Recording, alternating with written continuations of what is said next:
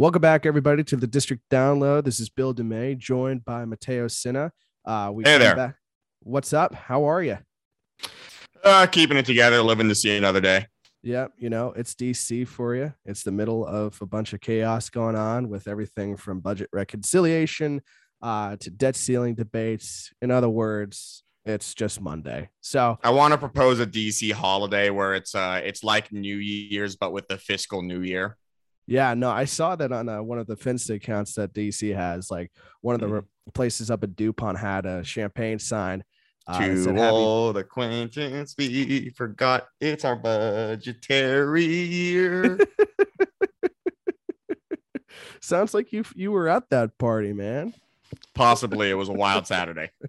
Yeah, and it's happy fiscal year. I mean, can you really be happy about the end of the fiscal year? I mean, some people can, but I mean, to others, you know, it's just hell awaiting them on the other side. But enough the fiscal year. We're coming to you for a very special bonus episode today. Today, we're going to be dating ourselves a little bit by interviewing the head of the College Republican Federation here in Washington, D.C., Brady Marzin. Um, Mateo and I, uh, we've been out of college for a few years. Mateo, how many has it been for you? It's been about three. Yeah. Yeah, about three. Yeah, me, 2018. been, yeah, so three. So three. Yeah, three in May. Yeah, it's been four for me. So, Wow. what what's the old adage? Uh, you know, age You're before old. beauty. Yeah, You're old and sad. yeah, I'm old and sad. I'm washed up. You know, So- but you know who's Those who wa- can't do podcast. Yeah, exactly. but you know who's not washed up? Brady Marzin. So No, he's young, fresh faced. He is. But before every episode, before you get to hear from him, I just want to say with every episode, the views and opinions expressed during today's episode are our own and in no way represent the views, opinions, or policy positions of our respective employers. This is meant to be a free exchange of topics relevant to YRs and CRs based here in the DC area and beyond. So we got a great bonus episode for you guys today. Uh, and without further ado, let's get to the interview. Tonight, friends, we've got a fun episode for you. Mateo and I here, even though we're not in college, we're going to be dating ourselves a little bit, going back and talking a little bit about what life is like right now and the college Republicans here locally in Washington, D.C. Uh, I'm proud tonight to introduce our guest. He is Brady Marzen, uh, Georgetown University class of 2022, which means he is a current senior in his last year of undergrad. His major is international politics international security. He's a former White House intern, graduate of Regis High School in New York, New York, and he's the chair of the DC Federations of College Republicans.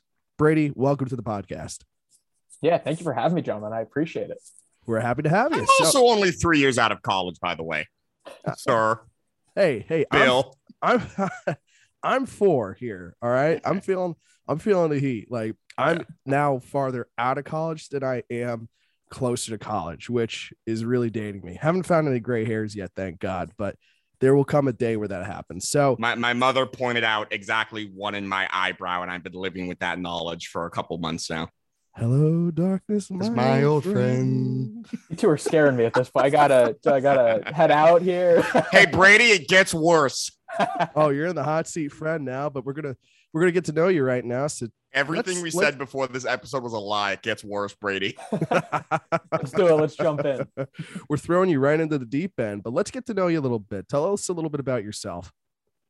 Yeah, for sure. I'm a New York native coming down to DC, so city to city there, which was a nice transition. Uh, came into Georgetown in the School of Foreign Service there, which I love. It's a really interesting mix of theory and policy, right? So you really get your hands dirty going into DC doing the work, which is fascinating. And then, you know, wonderful family back home, uh, mom, little sister, dad's down in uh, Florida, and uh, you know, snowboard, big Cold War history buff.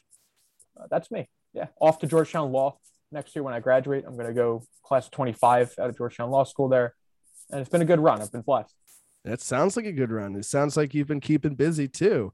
Um, and let me just say before we continue on, uh, go Friars. Uh, I'm a proud Providence College graduate, and I know when Big East season gets gets serious, Brady and I we may not no, we may no longer be friends, but uh, getting that out the way. Uh, go We're, we're Friars. recording this in October for a reason. Exactly. If, uh, if the Big East is anything like it was last year, the Hoyas have nothing to worry about. oh, oh, But you know, oh. all the best, all the best to the Friars. Look, we got robbed out of a Big East championship, let me tell you, because of the Sure. pandemic. We were on a hot streak like we haven't seen in over a decade. But This Transitioning- oh yeah, no basketball. Yeah, we were on a hot yeah, I know. Go Lakers, idiot. so so Brady Brady, tell us a little bit about the moment or the series of moments that got you involved in Republican politics. Um, was it something that came up accidentally, or is this something that you knew you wanted to do? Um, tell us a little bit more about that. Yeah, it's a mix, mix of deliberate and accidental. So I, I came down to college, knew I wanted to work.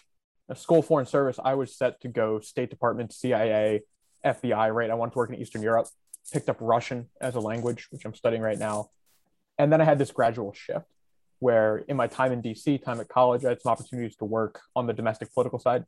And I got to see there were enough problems at home that looking out and I said, Hey, I want to help Americans solve American problems, right? And work with people who are suffering here, who are struggling with problems here, and say, Hey, how can we do politics better? And that's really what the shift was over maybe two years, saying, you know, I love foreign policy, I'm interested in it. There's a ton of work to be done in that arena, but I felt called to get some work done back home. So that's interesting that you really took a keen liking to international affairs before you really got involved in local politics. Um, before you started, you know, uh, it seems sounds like that your political career really began as a CR. Uh, so I know we've got some questions about your experience with the CRs here in uh, the city. Uh, tell us just a little bit about what the Repub- the college Republicans are. Yeah, well, we've tried to make it in the past few years, and it's been a deliberate shift, is to build this community of students who share conservative values, right? We can disagree on the politics on the issue of XYZ, but if we share a common set of values around decency, right, around critical thinking, around you know certain values that the party supports, we can get together. We can do really good work on the political end, right? It actually lets us build and grow as a group. But then we can also get together and do things that are more social, right? And say, hey, how do we get a team aspect in politics? How do we build trust at, at a campus that is fairly liberal, right? I love Georgetown; it's a great school, but end of the day, it, it does lean left on a lot of things, especially on the admin side. And so, Oh. saying, "Hey, how do we get this mix?" has been really productive. and it's also a Jesuit university as well, and they're typically more liberal in terms of the religious orders out there, especially the ones that focus on education.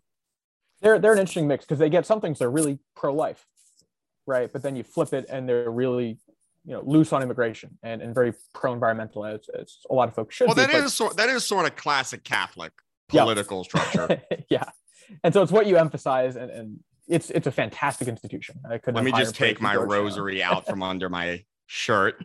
There you go. There you go.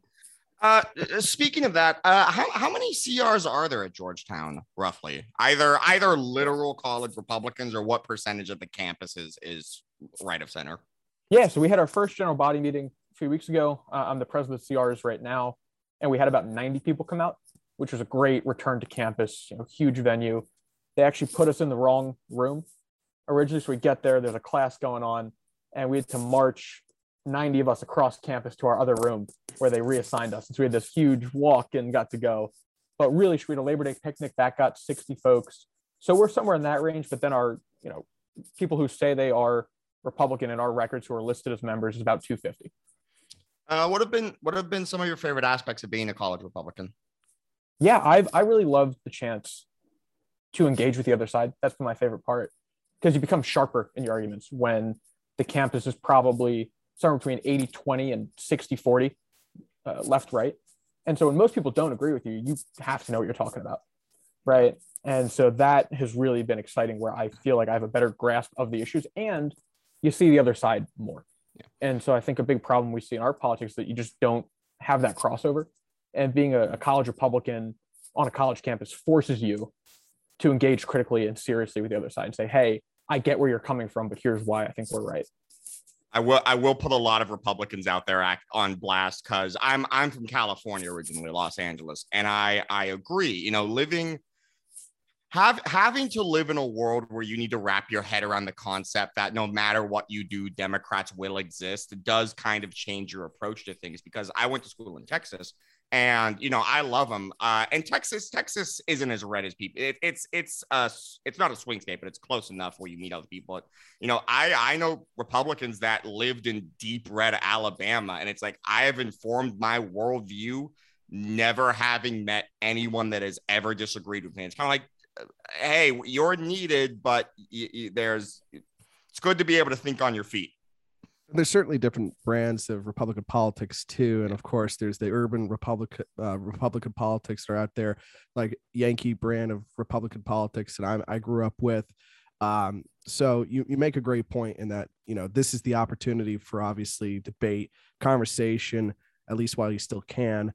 Uh, I know in previous episodes we've had um, guests come on to talk a little bit about the status of free speech on college campuses. So, um, can you tell us a little bit about uh, the status of free speech at Georgetown University's campus, uh, as well as just the overall Federation of College Republicans here in DC? Yeah, Georgetown has done a really good job. I, I think mostly where you get maybe 5%, 10% of students who are just really going to be in your face for your beliefs. And that that's a shame. But the vast majority of campus has an attitude of, hey, I think this, I'm in DC, I'm engaged. I know why I believe what I believe, and I understand why you believe what you believe. And the real hub of that on campus, we have at Georgetown that's rare, I think, for colleges, is we have a dedicated Institute of Politics that is bipartisan, that elevates civility, that elevates real cross-partisan conversation. And they've brought in everyone from Paul Ryan and Bob Lighthizer, right, Trump's trade trade rep, over to Bernie Sanders, and, and then they brought in, you know, Liz Warren, right? They had a, a climate caucus where all the Democratic primary candidates came in, but then they'll just as easily host Mick Mulvaney, right, former Trump chief of staff, or Trey Gowdy, right, former congressman. And so you get this really fascinating combination of people where you can go and you can engage with these people who agree or don't agree with you, but do it in a way that you respect the other side, that you really try and form some level of agree to disagree, but I still like you as a person. And that that's what we're losing, and that's a shame. And do you think Georgetown University is the exception right now or the rule right now in terms of other college campuses across the country? unfortunately more the exception. And I think we are that way in part because the average knowledge base of the student about politics being in DC, right? everybody is working on the Hill or has worked on the Hill or is working in a think tank. And when you're just at that level of it and you're engaged and you're really pushing for it, it's harder to demonize the other side in a way that if you're not as engaged, right? And not everyone should be engaged in politics in that sense. You don't have to be. There's other things that are important but at Georgetown, in that capacity, it creates better discussion and it creates less personal discussion, which is really nice. Other schools, though, I mean, even in the DCR, I know American University really struggles with CRs over there. Just constantly, their student government won't fund them. And they say, hey, you know, we're overwhelmingly liberal student government and we just aren't going to fund you for partisan reasons. Right. We've been able to avoid that at Georgetown and really kept it in the admin side non-discriminatory for the most part, and then in the practice of the student life, it's it's not been a real problem, which is good. Well, that's was, good to hear. I think it was someone like it might have been Barry Goldwater who said something to the equivalent of the best way to win minds in politics is to meet people that disagree with you and just be a normal person. um, yeah. I am obviously grossly paraphrasing and probably misquoting, but it's it's it's definitely easier to win to oh, win oh, yeah. people over to your side to to reach out to them and just say, "Hey, I'm a normal person. We're friends. We've grabbed a drink, but this I just disagree on some policy issues." Back when I was a freshman, we, you know, a big problem I saw on campus that people who wanted to engage well just did not know what the Republican Party believed. Right? They go, "Oh, you pro-life? Is that because you hate women?" And not trying to be snarky about it, but just had never met someone who was pro-life right? Or oh, you're pro free market. Is that because you really just don't like the little guy, right? And just had never been exposed to that different worldview. And so something I did was I founded a newsletter that would aggregate what I thought were the best conservative arguments in national published media, right? Take Washington Examiner, National Review, put it in a newsletter and share it. And that caught like wildfire on campus right? We passed like 500 subscribers in two years. It was a huge, really well run newsletter. I got a team together and they put out some great work. And right, students want to know what the other side believes, but I think our party has not done everything it could do to seriously engage. And we're losing people who would otherwise agree with us. I remember uh, when I was an intern back in DC uh, a number of years ago, I was talking to this guy who was very, very liberal, and we were talking about healthcare and health. I'm not a policy person. My, my racket is comms. That's why I'm here with a microphone. But uh, I, I used to do comms for like national security people. healthcare is not my forte. Uh, and we got into the healthcare debate, and I was like, I just said, hey, listen, full disclosure, healthcare is not my policy expertise. I don't feel I can talk about it basically, but I don't feel super comfortable getting into like the nitty gritty. And he was like, Oh, is that because you hate poor people? And I'm like, Well, that's not what I said, Ooh. dude. what are you doing? Yeah. And that's that's what Georgetown, what the student body is really good about is they're not trying to jump down your throat mm. and they're not trying to get one over on you for the most part, right? Some people are, but by and large, those people are are the exception, not the rule. Got it. So, and, and, and just to kind of synthesize what you're saying, basically, it's up uh, to Republicans, especially on college campuses, to go out, make that effort to go where the people are and talk about their perspective of where they're coming from. Is that what you're arguing? You know, I'm about as Republican as you get, right? Head of the college Republicans, worked in the White House, worked at the Heritage Foundation, and I've not Blonde been white man seriously harassed yeah. Oh yeah. Big time. Uh, blue eyes. Right. You can run down the the list. They're Irish kid. Uh, but what you know, I've never been really yelled down, and I think that, and I know other people have not been yelled down. And if you engage in a way that's respectful, that's thoughtful, that's constructive, you can really avoid the nastiness that a lot of college campuses are seeing. It takes a lot of work, but I mean, sounds like you're doing a good job over there. But I want to go for our next session because this is our back to school special. I know we're doing this in October, but we really wanted to kind of get a pulse on what's going on in terms of just being back uh, on college campuses, which sounds like it's pretty productive. But I want to go back a little bit.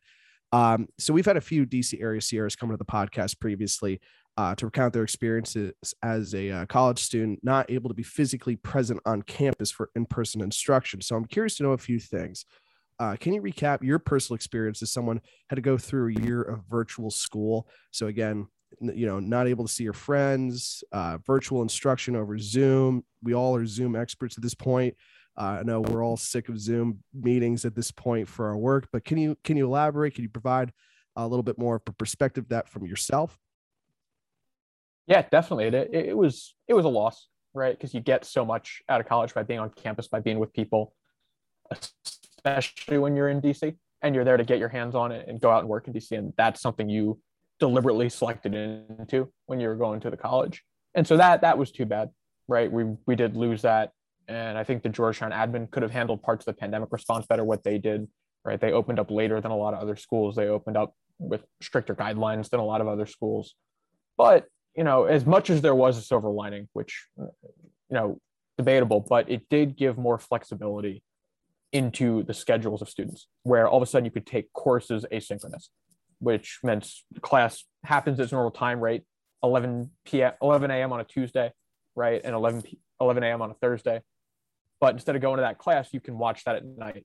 And so i got to work a full-time job which i got to pick up a full-time job go work for the duration of that pandemic in a way i would not have been able to had we been in normal school session. I know a bunch of kids who followed that same road and said hey as rough as the situation is, let's make the most of it. And I think that was the spirit that helped get a lot of people through. That said, I think everyone is happier to be back on campus just for a thousand reasons, right? And we're seeing that now, which is nice. And that ties in nicely with my next question, which you've somewhat already answered. But do you think college students coming out of the pandemic are better off or worse off? There, I'll start with the benefits and go to the harms. So the the benefit, you know, the flexibility, right? The fact that we can do a podcast like this over Zoom is great.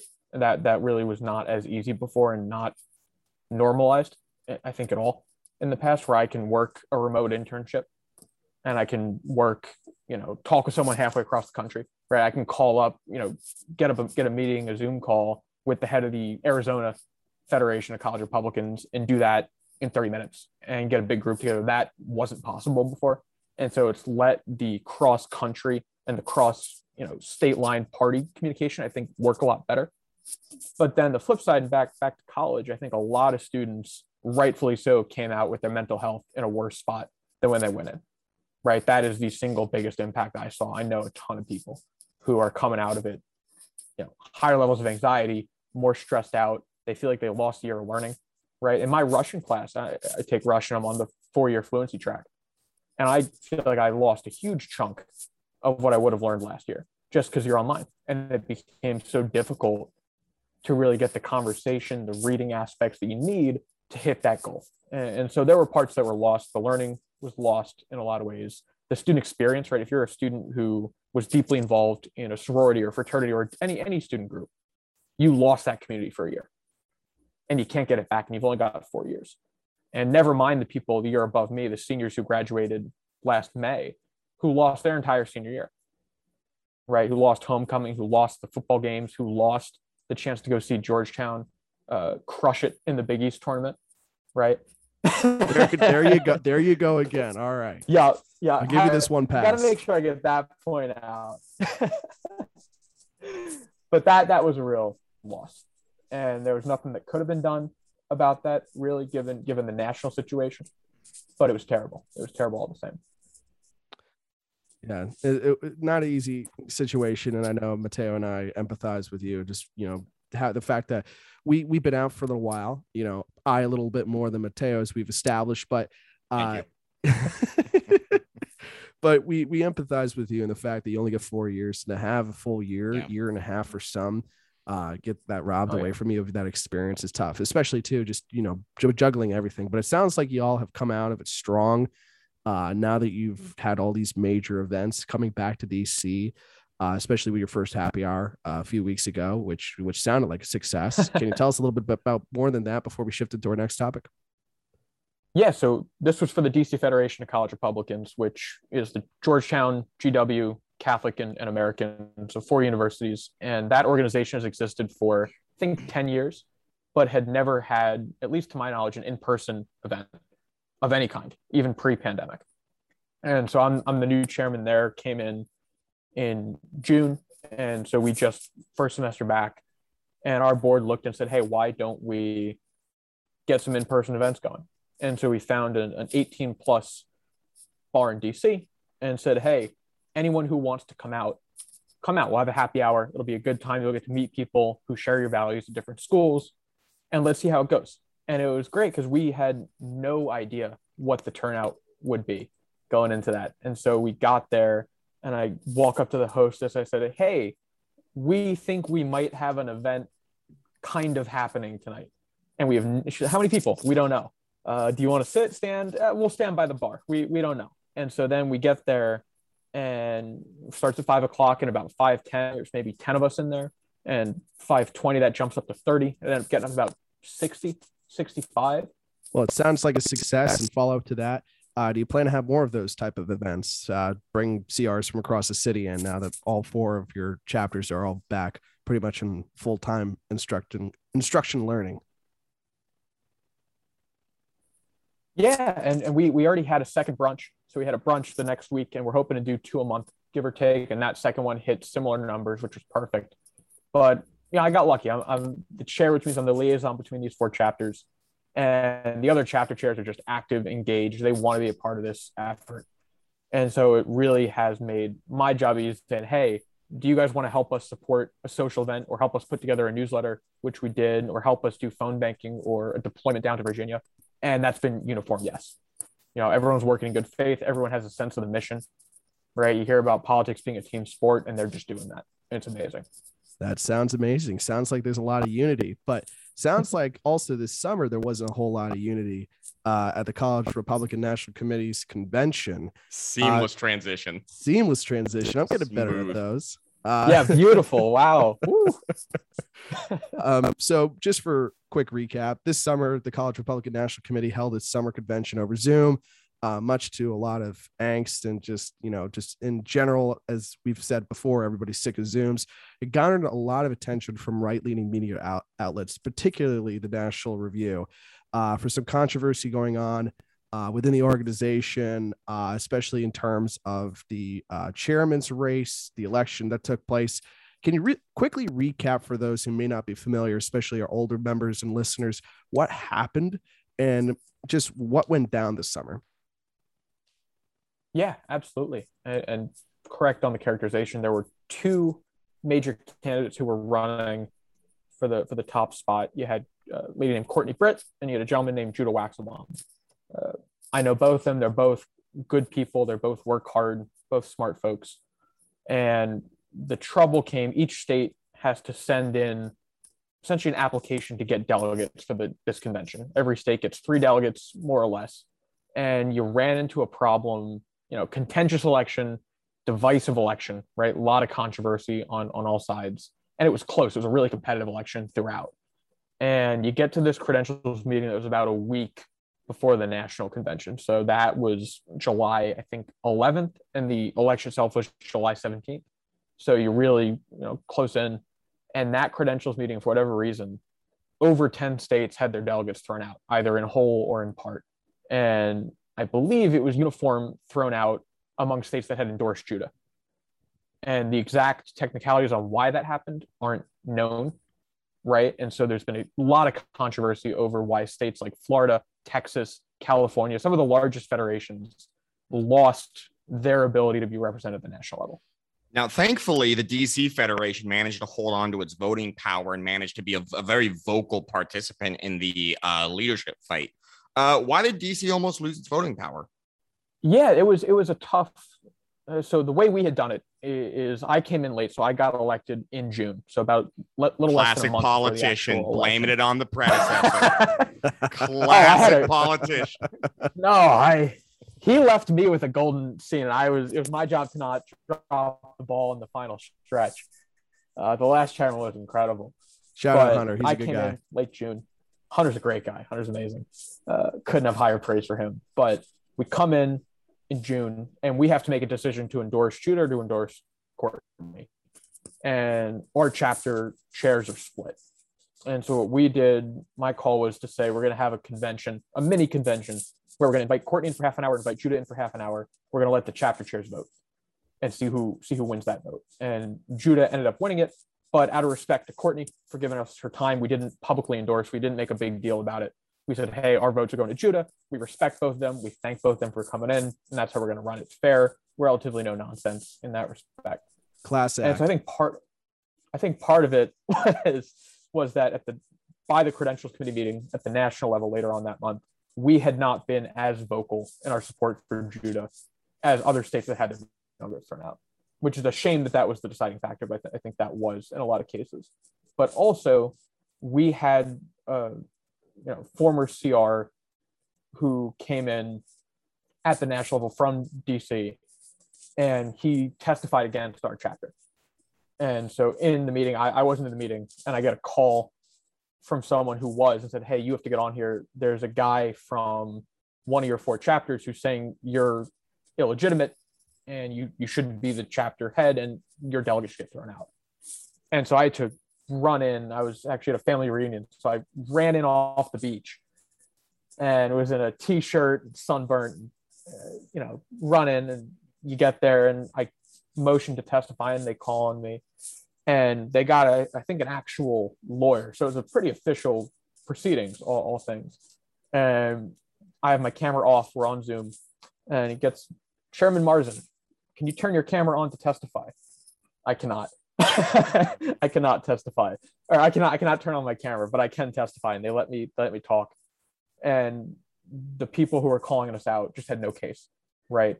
My election had been done full procedure. Again, credit to Hunter. He'd really kept the letter of the law. It had been a fair election, and so there was just no challenge that we were a legitimate chapter. We had we had active local groups, and so we survived the challenge where a lot of other states unfortunately did not.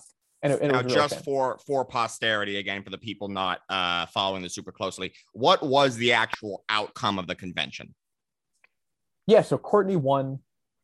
Mm-hmm. I think 61 delegates to 48, I believe was the final total, and every state gets three or four and so there's been a lot of, of, of you know distaste in some folks' mouths saying, "Hey, if the states that lost delegates who had endorsed Judah had gotten to vote, would this have turned out differently?"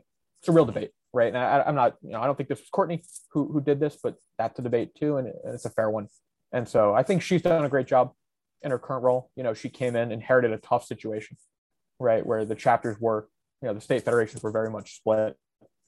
But I think she's doing a good job and you know she's setting the right tone trying to say hey you know we don't have time for these internal divisions, right? No reason to relitigate the past and say, yeah, we got work to do. Let's get on it. And, and that's good. So you kind of already answered our next question, which was just a little bit about the state of the CRNC uh, and the current leadership. Um, you know, and also to just as you mentioned before, um, there's all these problems are going on. There's a few federations that have voted to uh, secede, uh, putting that in air quotes. I don't know the exact term for that.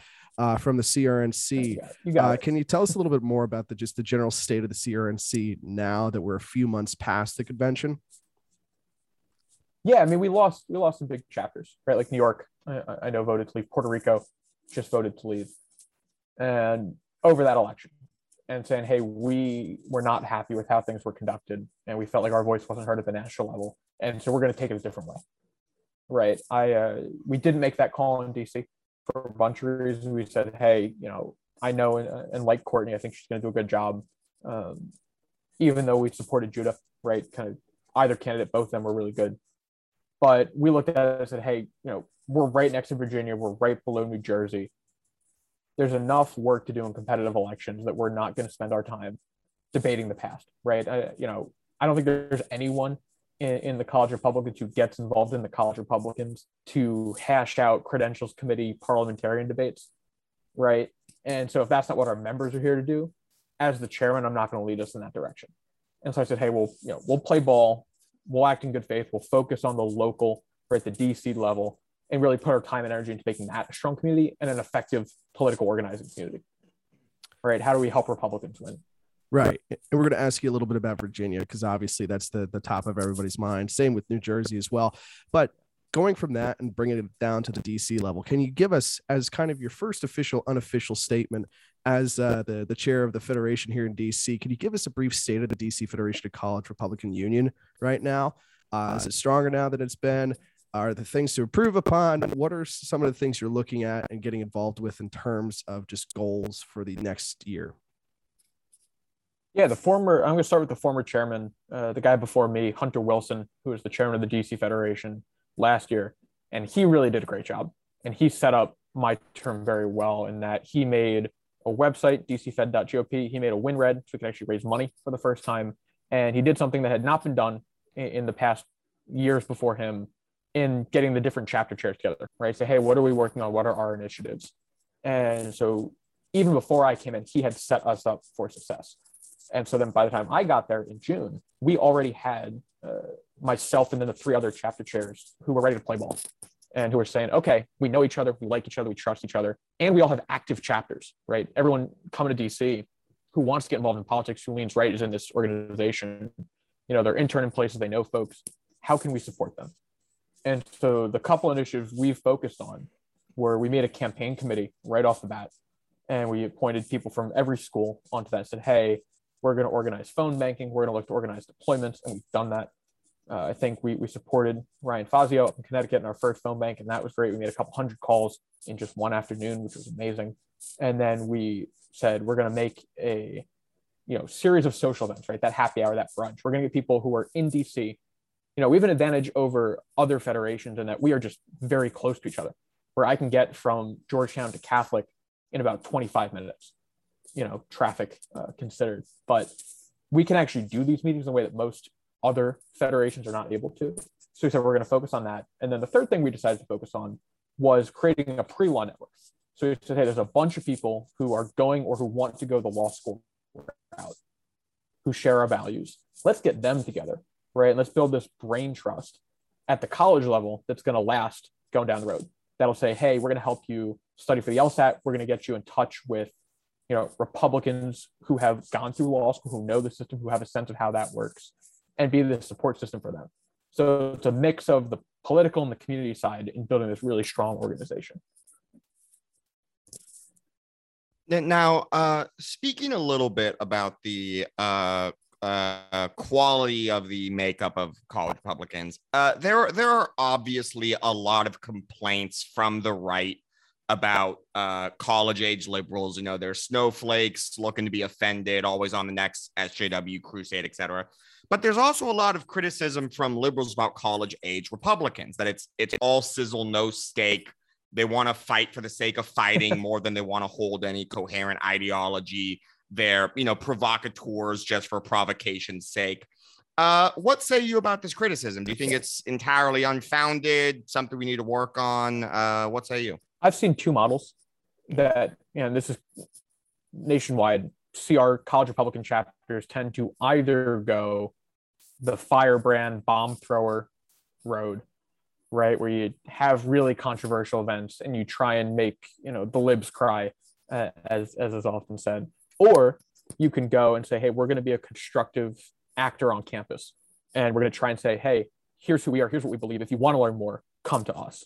And at Georgetown, we've taken the latter road, right? We could have gone either way, and I think just looking at the Georgetown student body and, and what we were trying to accomplish we said we'd rather invest in building a really tight knit community and having serious events, right? That are that are thought provoking, that are interesting, and we've not seen a turnout drop. So that that's the worry that I think you normally get going that model is that hey, if we just have, you know, we had a senior researcher from the Manhattan Institute come talk about criminal justice reform, that nobody's going to show up.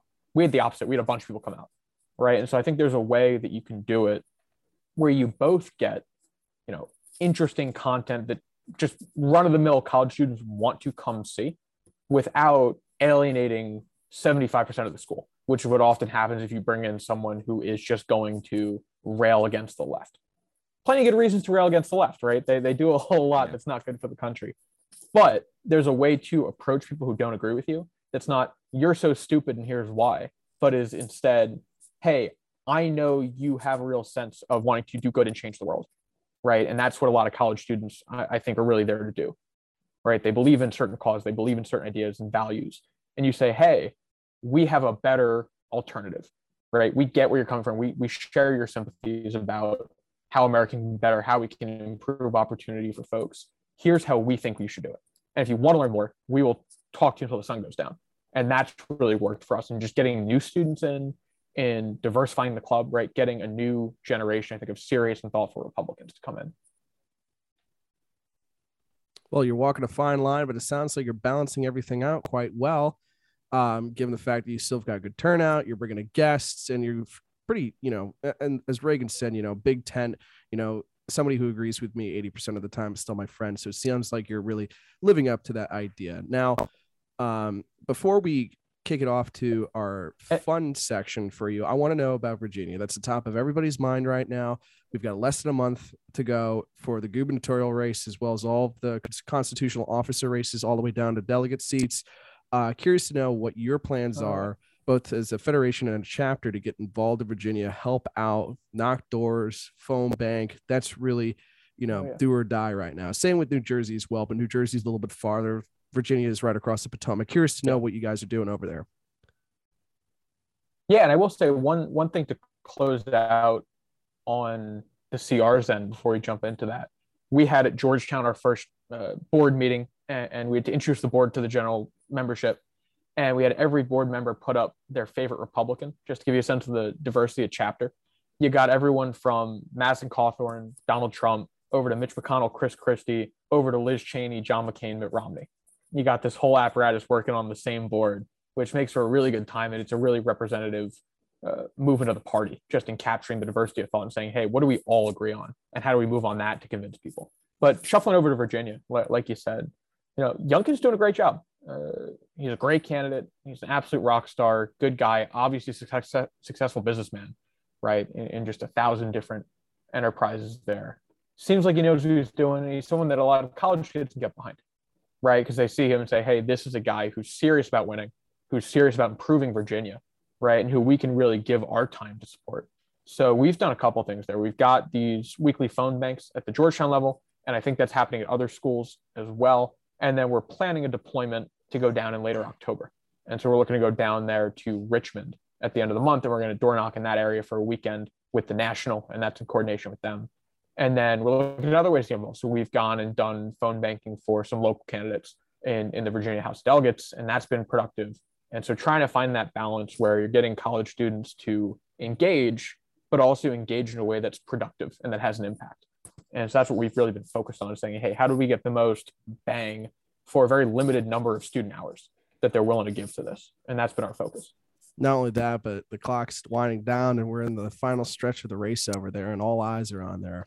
Every single Beltway Publishing has got its eyes on it. Polling's coming out every day, showing it's a dead heat. So again, it's going to be up to Looking the wires and CRs to get out there and uh, really try to put Youngkin and the whole team over the finish line. So um, we're running up against time, but again, this is our next section. It's a fun section. We ask uh, pretty much the standard questions to all of our guests to kind of get their take on a various different things. We're going to give this to you uh, in under a minute, uh, hopefully. Uh, so Ooh. again, with no time Issues limit, that matter. Let's do it. yeah, it's going to be a lightning round here. So I'm going to give it to Mateo, and uh, he's going to put a minute on the clock. And he's going to ask you our rapid fire round. So Favorite fast food chain. Wendy's.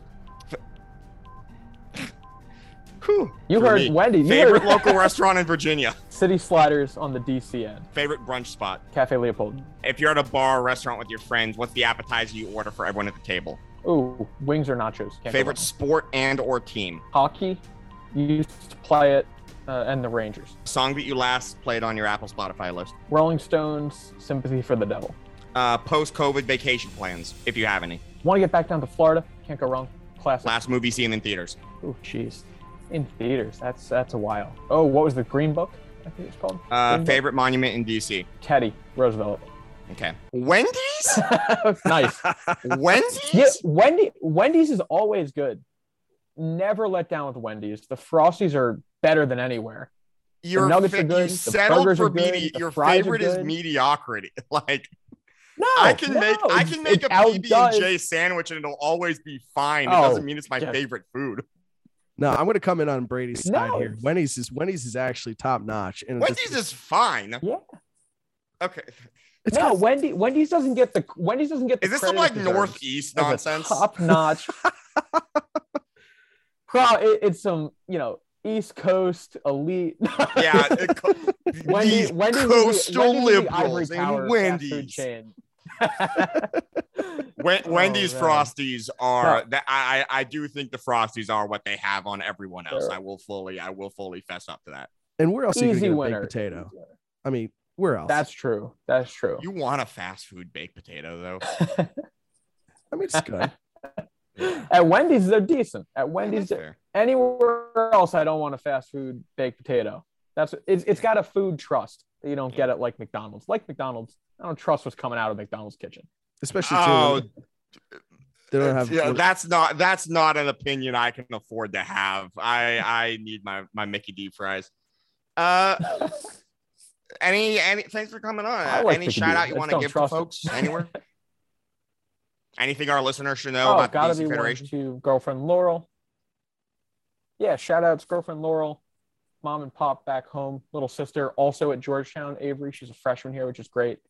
And then social media, big one would be DC Republicans, for the DC Fed, Georgetown, Georgetown Republicans, uh, and the website's dcfed.gop. If you want to come check us out over there, see what we do. Sounds good. Well, thank you so much again for your time, Brady. Uh, you know, it's going to be fun for when the Providence College Friars come down to DC here and beat Georgetown on home turf down in the Capital uh, One Arena. I look forward to that day. I look We'll forward to seeing you We'll there. see. But again, uh, a lot of great work. Well done, sir. Uh, look forward to seeing you at some upcoming Well, events. Don't I Uh, feel old? And enjoy the rest of the night. God, wow. Jesus. You know, it's it's a completely different world than it was when I when I was in college. I, I graduated shortly after the 2016 presidential. I graduated in 2017, and you know what college kids got to deal with today is not what I had to deal with. Same as you, I bet. You know, I, I mean, I was lucky. I went to a very, very conservative school, but I, I, know so many people where it's just it, it- politics is truly seeped into our lives in a very unfortunate way. But it's it's good to see good people doing good work, fighting for what they believe in. And not only that, but good moderation too. You Yeah. know, I, I think we have the tendency to get into our own camps and really wage out all Yeah. total war on Twitter. But Brady does a really good job of really going about it methodically, going along, finding that golden mean to, you know, bring everybody in together Yeah. so that not not people aren't getting pushed out. So I thought he really did a good- great job there. I think he is, you know, a bright young man, got a great future ahead of him. Uh, he's also nice as all could be. So for for, for a George Georgetown fan, I don't know if I'll be saying that again come Big East season. But well, we'll touch base with him in three to four years after the world has beaten him down, weathered him up a little bit. Yeah, you know, maybe see the jaded horns coming out of his forehead. Yeah, it'll be know? the look. Look how far you've fallen. one of us. us. One of us. One of us. Well, that's it for this bonus episode of the podcast. Thank you all for tuning in, whether you're a YRC or alike. Uh, make sure you're following us on our social media. The podcast does have its own Instagram page at District Download, but feel free to follow the DCYRs at our socials on Facebook, Twitter, and Instagram. We also have a website, so make sure to check that out. Mateo, anything else before we wrap it up? Tell your friends about the podcast. Name a time. Name a time you got a podcast recommended to you by an algorithm, then you clicked on that podcast.